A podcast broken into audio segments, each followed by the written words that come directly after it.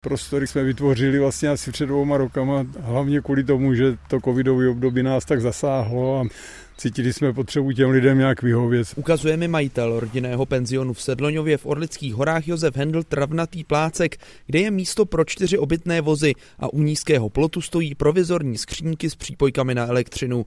Pro vodu musí karavanisté s nádobami do budovy.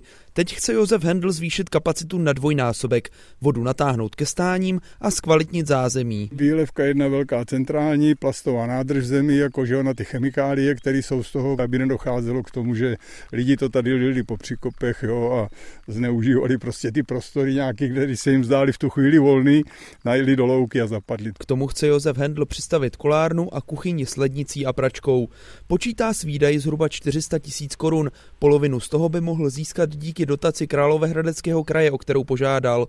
Této možnosti využili třeba taky Hradecké městské lesy, které chtějí v kempu Stříbrný rybník na okraji Hradce Králové zmodernizovat stávající infrastrukturu. Starou výlevku z minulé doby chceme zrušit a modernizovat a upravit to tak, aby tyto služby byly v nějaké moderní podobě. Říká správce kempu Stříbrný rybník Jakub Forman. Do prvního kola dotačního programu na turistickou infrastrukturu se přihlásilo podle mluvčího Královéhradeckého kraje Dana Lechmana zhruba 20 zájemců, samozpráv, městských organizací nebo soukromých podnikatelů. V tuto chvíli máme alokováno zhruba 2,3 milionu korun, které následně rozdělíme. O tom, kdo dotaci získá, rozhodne krajská rada a následně zastupitelstvo v květnu.